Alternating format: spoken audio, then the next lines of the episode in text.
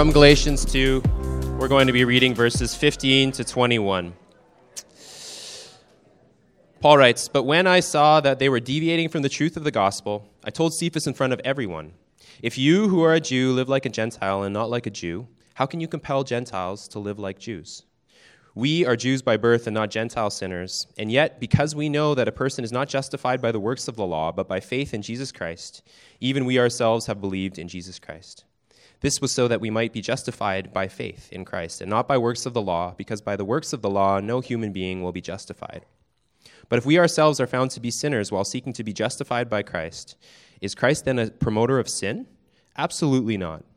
If I rebuild those things that I tore down, I show myself to be a lawbreaker. For through the law I died to the law so that I might live for God. I have been crucified with Christ, and I no longer live, but Christ lives in me. The life I now live in the body, I live by faith in the Son of God who loved me and gave himself for me. I do not set aside the grace of God, for if righteousness comes through the law, then Christ died for nothing. This is God's word. You can grab a seat. Well, we've been in, in the letter to the Galatians and uh, looking at it over the past several weeks. And uh, we have to, this passage comes at the, at the second half of uh, a section where Paul is telling a story. So we got to go back a little bit to understand what's going on in this passage, what's happened.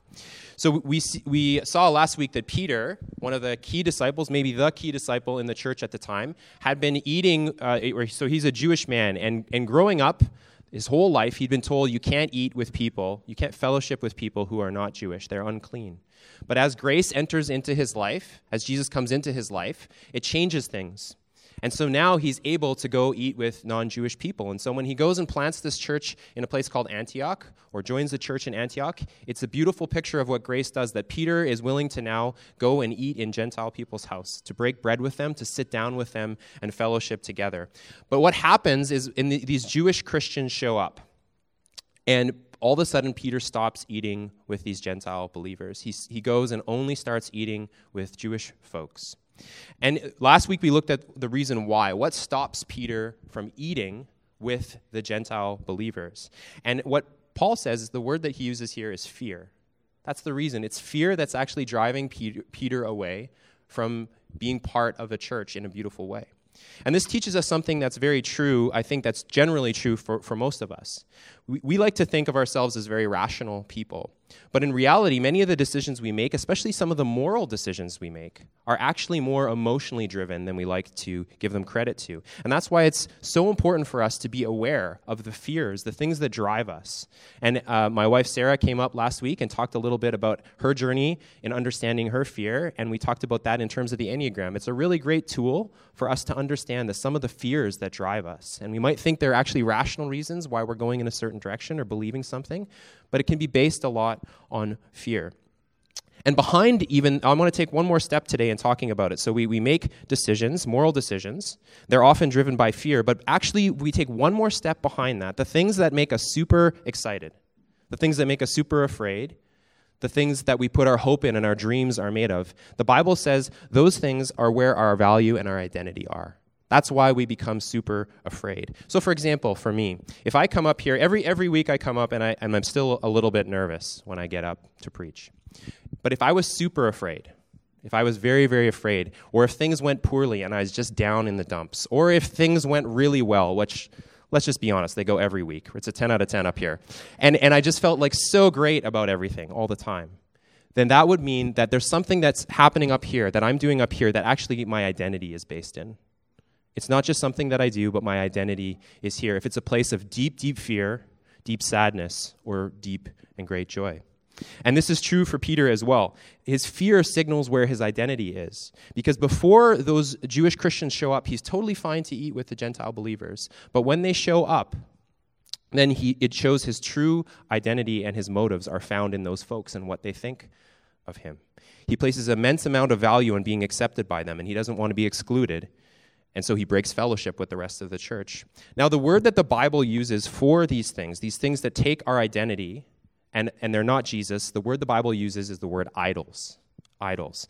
And idols are good things that can move to the center of our lives. They take that place that's reserved for Jesus, and we focus in and around them. And they cause us deep fear, or they, they, they are places where we put our identity, our hopes in them.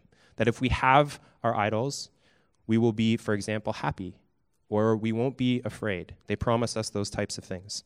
Now, the Bible is really, really negative about idols, and I'm, there's loads of reasons why, but let me just give you three quick ones. The first reason the Bible is negative about idols is because they lie to us. They lie to us. So, idols tell us they will give us something, but then they can never deliver on that. So, maybe they'll say, you know, if you're super afraid or you feel not valuable, if you have me, you'll feel valuable or unafraid. Now, that's a huge statement to make that idols lie to us. So, let me give you two quick examples. The second one is going to be from the Bible, but the first one is from the prophetess Alanis Morissette. If you don't know who Alanis is, first of all, what have you been doing with your life? Um, but she, she's a, um, a, was a, is a Canadian pop star, but she was super popular when I was like in middle school in the 90s. And uh, she was probably the most famous pop star in the world at that time. But she did an interview a few years ago, and here's what she said. Fame, at this point, I just say it's a planetary value. Wealth, fame, power at the cost of everything else. So I think that value being shared around the planet creates in people this thought that if I'm hap- or if I'm famous, I will be happy. If I'm famous, I'll be happy. There's the promise of the idol. If you're famous, you'll be happy. And she got super famous. Here's what she says. And what I've come to see is that fame only amplified that which was already there. So if I was depressed, or if I was insecure, or if I was already unhappy, or whatever, it just amplified it. It just made it bigger. And it didn't give me what had been purported to give. See, it lied to her. It couldn't deliver on the promise. And this is not someone who's just been marginally famous. This is someone who's famous around the world, maybe one of the most famous people at the time. But that idol of, of fame couldn't deliver happiness for her. And then she says, she closes by saying, So there's this great disillusionment. I felt completely disillusioned. Idols lie to us. Psalm 20 says the same thing, but it just says it with ancient language. It says, Some take pride in chariots, others in horses, but we take pride in the name of our Lord, of the Lord our God. They collapse and fall, but we rise and stand firm. Idols will always collapse and fall. Maybe it's not chariots or horses or fame for you, but there's something that we all put in the middle and it will lie to us. If it's not Jesus, it will offer something, but it can never truly deliver. So that's the first thing. Sorry? Isn't it ironic? Don't you think? Yes. Well played, Meg. Um, okay, second thing. So that's the first thing is idols lie to us. The second is that idols hurt other people. So Alanis says wealth, fame, power at the cost of everything else. It comes at the cost of everything else. And in her interview, she talks about all the things that it cost her. It cost her, she felt like she was not authentic as an artist. It also took a physical, emotional, and mental toll on her. Um, and it took a lot of time for her to try to become famous and stay famous. But the other things that it did was it also broke relationships that she had important relationships with people that she left behind and she became disassociated with her community and kind of left alone. And, and she just talks too about how cutthroat the music industry is and how she felt like she was treating people super inhumanely. And this is, this is something that we need to focus on and will become the focus of, of this sermon because it's also the focus of this passage because that's what's happening with Peter. His idolatry, his over concern with his people and their community breaks the church. That's what they're saying. Just imagine yourself. It's really hard for us to, uh, to understand this situation because, of course, it's 2,000 years ago, and these are things that we don't really deal with. But just imagine Peter goes, he's probably the most famous apostle in the entire world. And he comes to this place in Antioch, and they just meet in little houses, in house churches. They just gather together around tables. Peter comes and just sits with you at your table. Just imagine that. The most famous guy. And he's like, Yeah, I, I'm by sitting here and breaking bread with you, I'm showing you that I'm exactly in the same place as you. Imagine how you would feel. You'd feel so lifted up. This guy who walked with Jesus, who Jesus said, Oh, I'm going to build my church on your life. And, and he sits with you, and then all of a sudden he pulls away. It breaks the church. Idols hurt not only ourselves, but they hurt, we hurt each other, or they hurt others, sorry. And the final thing that idols do is they take the place that's reserved for only Jesus in our life. And this is the key thing. And what Paul has been saying throughout Galatians and will continue to say is that what we need to do is put Jesus at the center of everything else. And when we put idols there, they're in a place that they, they can't be. They can't deliver. It's not that idols are bad things necessarily, it's just that they're in the wrong place. And Paul will continually say over and over again, that's a place that only Jesus can be. And it's not because Jesus is a megalomaniac that he has to be at the center of everything. It's because he's the only thing that if you put him at the center of your life, won't crush, it won't crush him, it won't crush you, and it could actually allow us to be generous, beautiful people, reflections of, of God. So, Paul has said that many times in many different ways that Jesus needs to be in the middle. He needs to be glorified. He needs to be worshiped. He needs to be weighty, the weighty center and anchor of not only each of our lives, but of our community as well. And because idolatry is a, pro- a, problem, Paul uses really strong language to address Peter in this passage. He says, I saw that they were deviating from the truth of the gospel. Paul says, Your, your choice to not eat with, with Gentile believers is not just a small social detail, it's not just some sideline thing, it's actually something that's breaking this community. It's ruining the community, and it's taking Jesus out of the center for you, Paul. Now, three quick things about the gospel that we notice here. The first is that gospel then is not just a doctrine. The gospel is good news and is doctrine. It is the story of Jesus and what he's done for us, but it's also a path for life. Paul uses this word, you're walking out of step with the gospel. One commentator says, Paul is saying to Peter, You're not headed towards the center anymore. And this is why we're trying to talk about Jesus being the center, having this focus that Jesus is at the center and we all turn our lives towards him. That's the most important thing. Because a bounded set way of thinking about the gospel just asks the question of how do I get in? How do, the gospel is the way for me to just get over the boundary. I believe it, and therefore I'm in. But that's not what we're seeing here. We're seeing here that the gospel is for all of life. As Tim Keller has famously said, the gospel is not just the ABCs, it's the A to Zs of the Christian life. It's not just doctrine, it's a path for life. The second is that the gospel is not just doctrine, it's a lived reality. That's what Paul is saying. We, we've said it over and over again in this series, but I just want to keep saying it is that grace and the good news of the gospel and the person of Jesus is always an embodied reality not just something that we think in our heads, but actually takes place in our lives. And Peter is Paul is saying to Peter, your life is not reflecting the gospel. It's always a lived reality. And then third, the gospel is not just doctrine, but it touches it needs to touch the deepest parts of who we are as people. You know, Peter already believes in the gospel. He was with Jesus. You can go read the Gospels about his personal story, but Paul is showing him at this moment that the gospel hasn't taken fully root or full, taken full root at, at the level of identity for Peter. There's somewhere deeper that the gospel has to go. It's not just something that we just believe to get over a line. It needs to sink to the level of our deep fears, of our identity, of our idols, of our hopes and fears. And it hasn't done that for Peter. How about for you? How about for me? How about for us? Has it sunk to that level in our lives?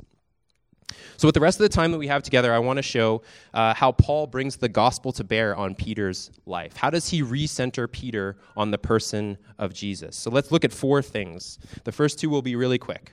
The first is that Paul confronts Peter with the good news of the gospel. So, he says this When I saw that they were deviating from the truth of the gospel, I told Cephas in front of everyone. Cephas is another name for Peter.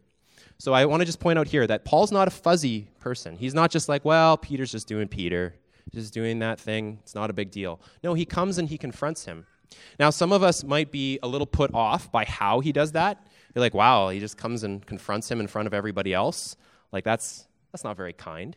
We have to remember back to last week what happened. Peter, again, he might be the most famous apostle in the entire church at that time. And when Peter goes and only eats with Jewish people, he stops eating with Gentile believers. It said a whole bunch of people followed him. So this is a public situation, and so Paul is addressing him publicly because Peter is not the only one affected. And like like I've said, or we said already, that the when we have idolatry in our lives, it hurts other people. It's never just an individualistic choice. It always affects us as a community. So Paul confronts Peter. The second thing is that he clearly names the hypocrisy that's going on in Peter's life. He says, If you who are a Jew live like a Gentile and not a Jew, how can you compel Gentiles to live like Jews? It's a lot of Gentile to Jew translation there for you in one sentence, Lavone, but uh, I hope you could do it. Um, so he's pointing out in Jesus' life, the, or eh, sorry, in, in Peter's life, the hypocrisy that's going on, and he just points it out very clearly that you're living as a hypocrite. Then he continues, or sorry, Paul speaks to Peter from within his own culture. So here's where we need to take a bit of time to understand what's going on. So first he says we. That's the first word that he uses he's talking, so this is Paul talking to Peter, and he says, We. Like, we're on the same page here. We're coming from the same place. We are Jews by birth and not Gentile sinners.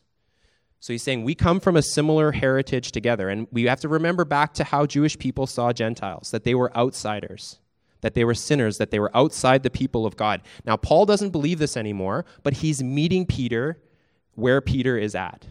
He's meeting him in his culture. And this is something that Paul does all the time. He's, he's uh, par excellence at this missional practice, where we, he has this, this truth, this message that he wants to bring to Peter. And then Peter has his own worldview, his own perspective. It's coming from a very Jewish perspective. And what Paul is trying to do is try to meet those two things together. He's trying to engage those gears together so that when he shares the good news of the gospel, it's going to, to move something in Peter's life. And for those of us who are disciple makers, which is all of us, we just talked about that as parents. For those of us who are um, trying to, you know, share the gospel with our friends and our family members and our coworkers, this is such an important principle for us to understand. Sometimes we're trying to share the good news of the gospel, but our wheels aren't engaged with each other. We're not taking on the language and the worldview of people in our world, the people that we're trying to talk to. And so there's no traction.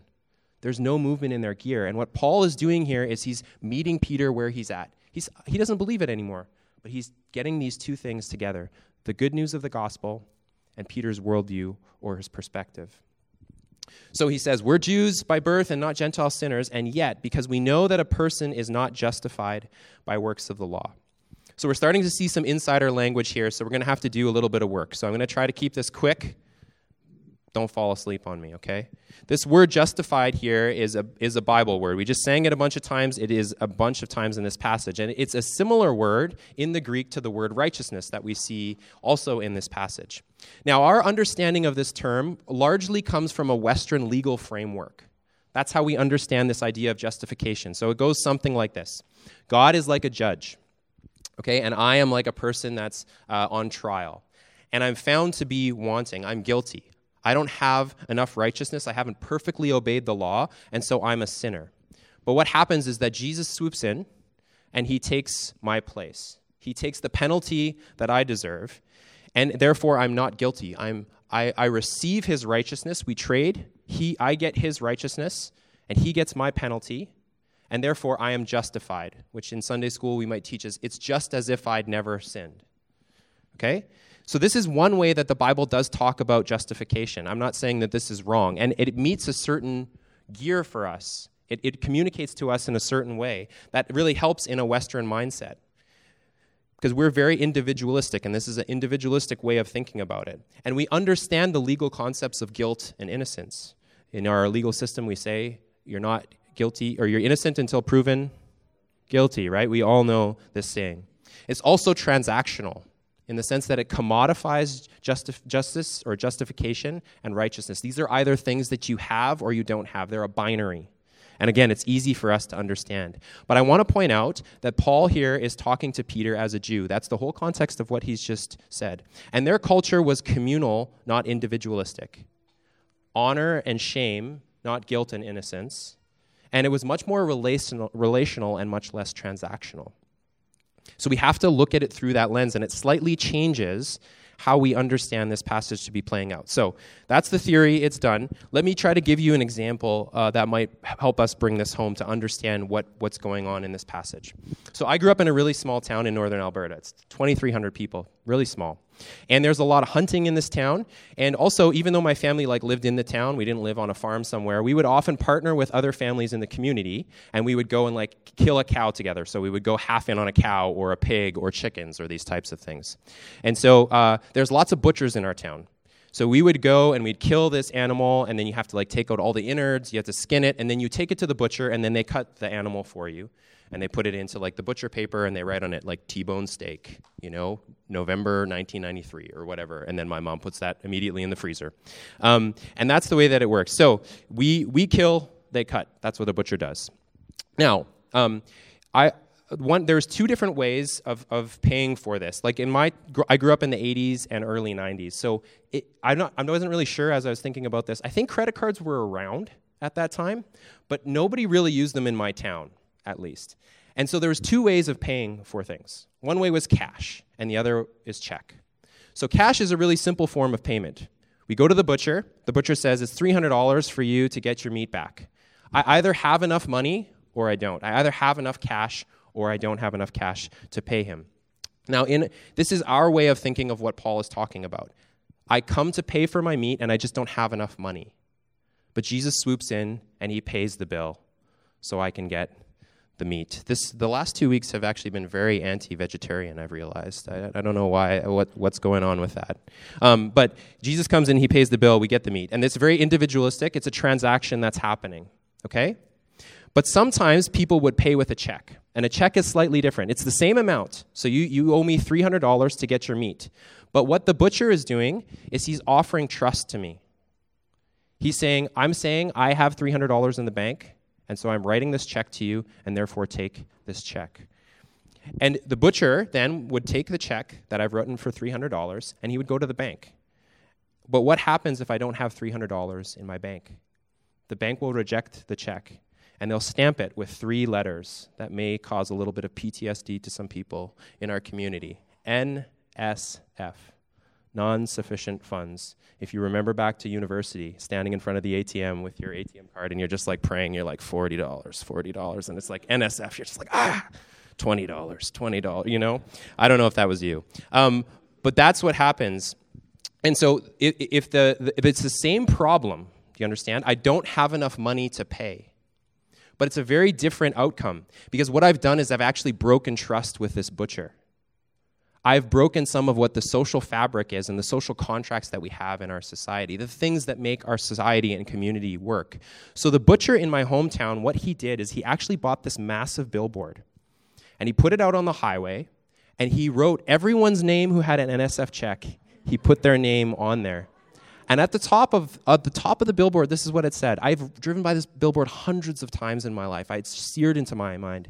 Shame on you for stealing from me and then it would just list everybody's name underneath that. And you'd be driving back and you'd be like, yo, I think that's, that's Bobby's dad. What?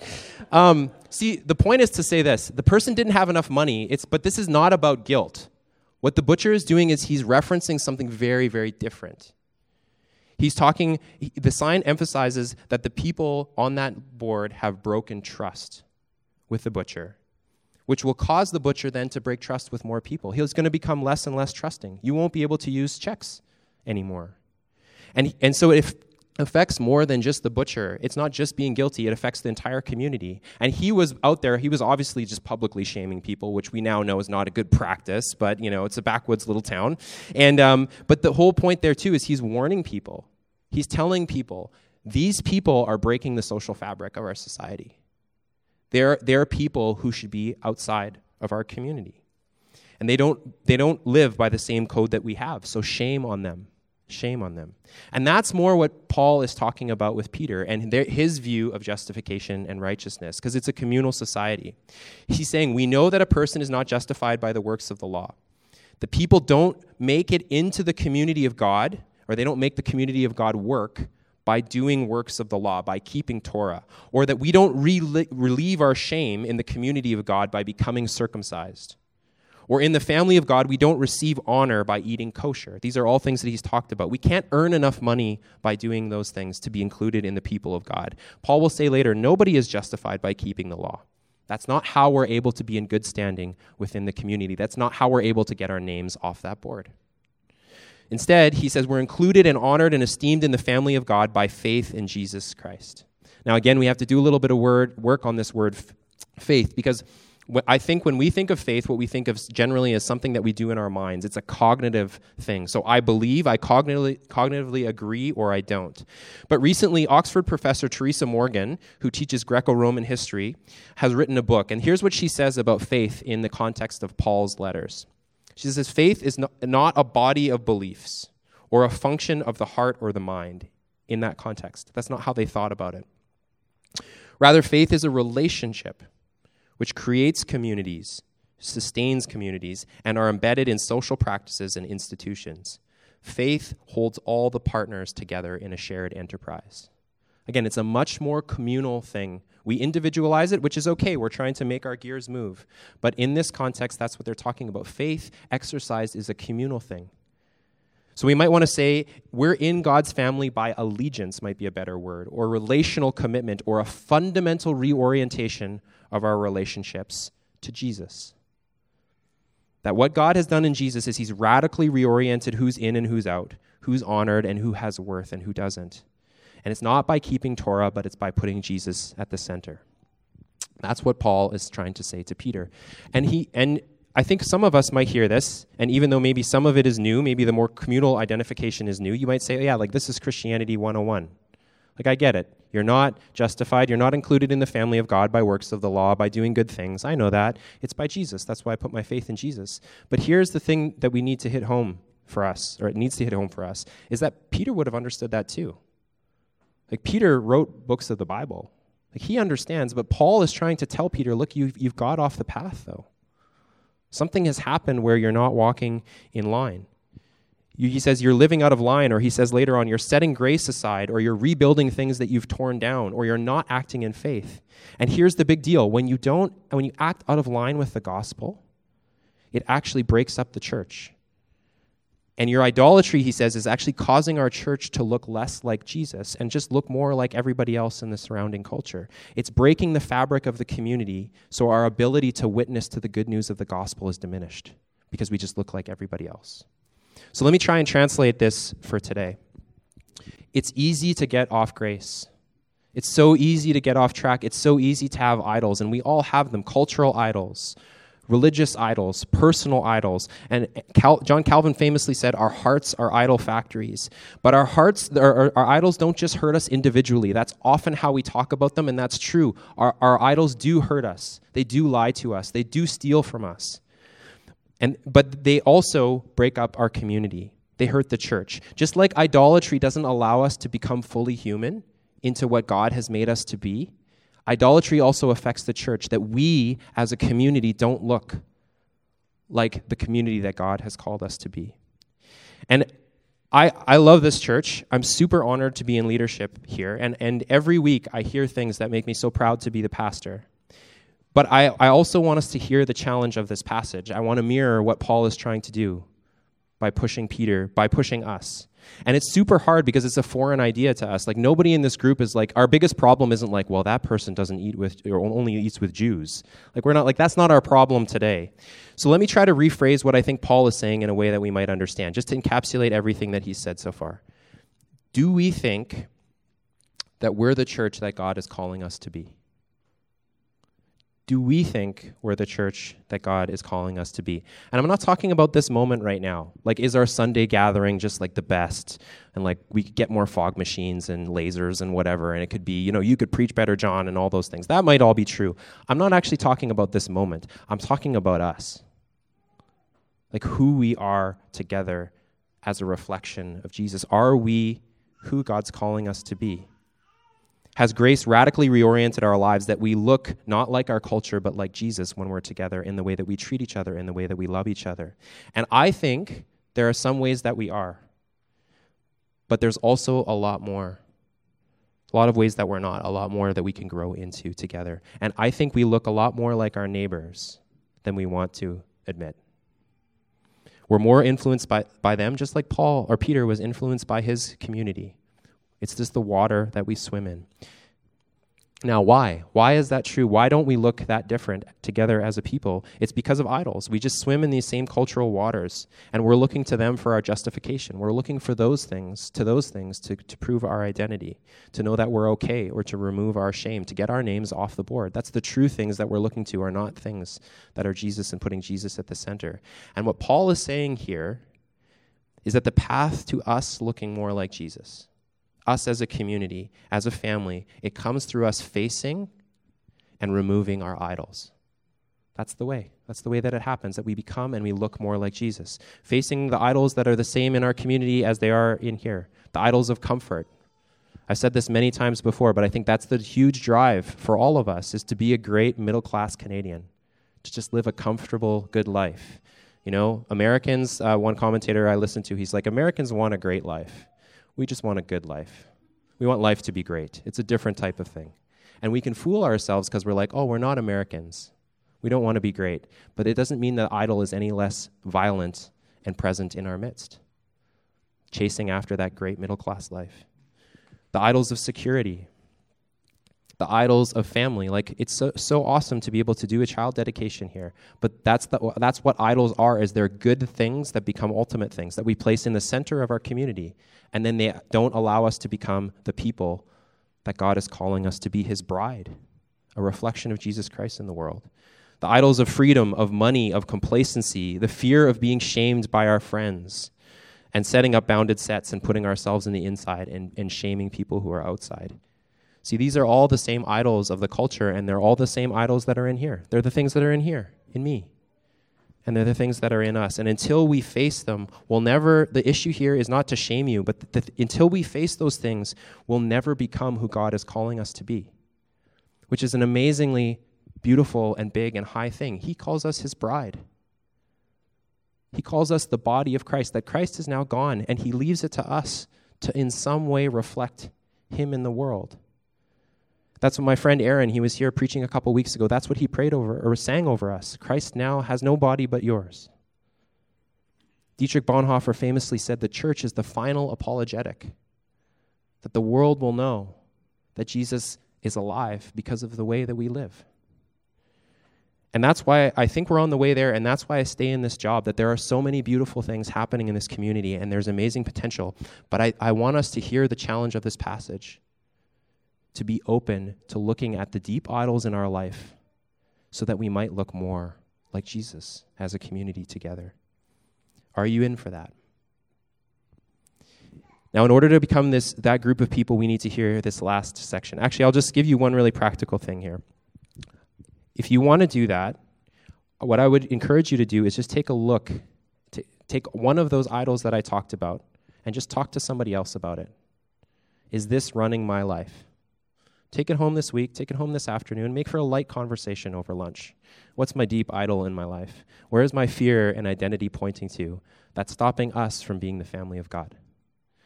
And we all have different ones.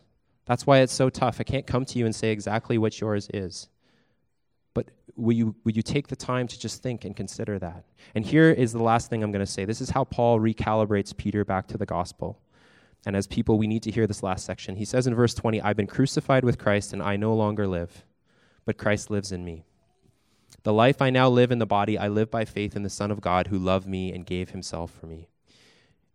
You know, Paul believes there's real power in the gospel real life changing power. He actually believes it because this is the place where the God of the universe shows his love, where he opens himself up and shows himself most to us in the person of Jesus. It's where he re- reorients the world, and it's where Paul says in the start of Galatians, he, he um, disempowers the powers and principalities that are over us.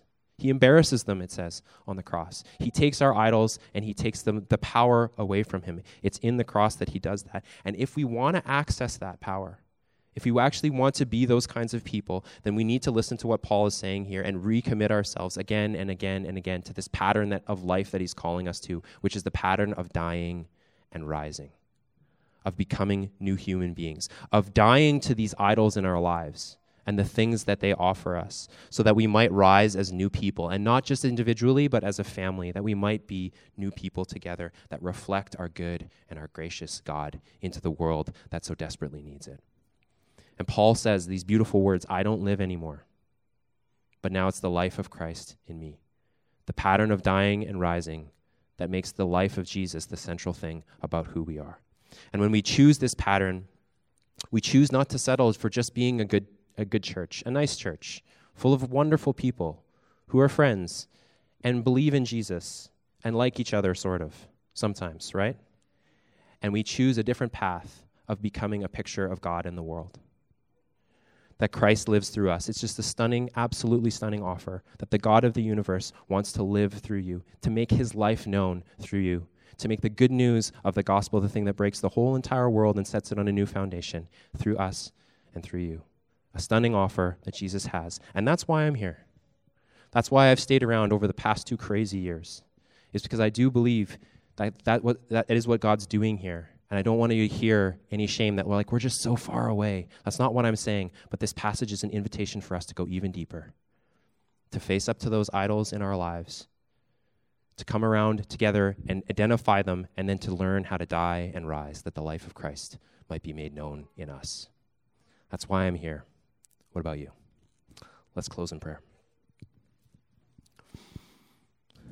God, it is a, a heavy passage in many ways, but it is a beautiful offer. And so, beyond maybe the sting of hearing these words, I pray that we would also see the offer that you, the God of the universe, you actually want to reflect this glory that you showed in Jesus through us as a community. And so, I pray, um, maybe through all the malaise of, of the words that I've shared, that you would make yourself clear in this time and that you would call us to respond. So, Holy Spirit, we invite you. We invite you to draw us more into you and into the, the life of, of the Trinity. And so I pray that you would um, do your work now as we respond, as we sing, as we pray, as we give, as we take communion together. Would you make yourself known and would you just make yourself central and beautiful in this space? It's so awesome to be part of a nice group of people, wonderful group of people that I really love and am friends with. But I also want something so much more for us because I, I know you do too. That we might be actually a reflection of the gospel and of Jesus' life. So would you make that more and more true today? as we sing, as we respond, and as we leave this place as well. So we give this time over to your Holy Spirit and ask that you would do your work in our community. In the name of Christ, amen.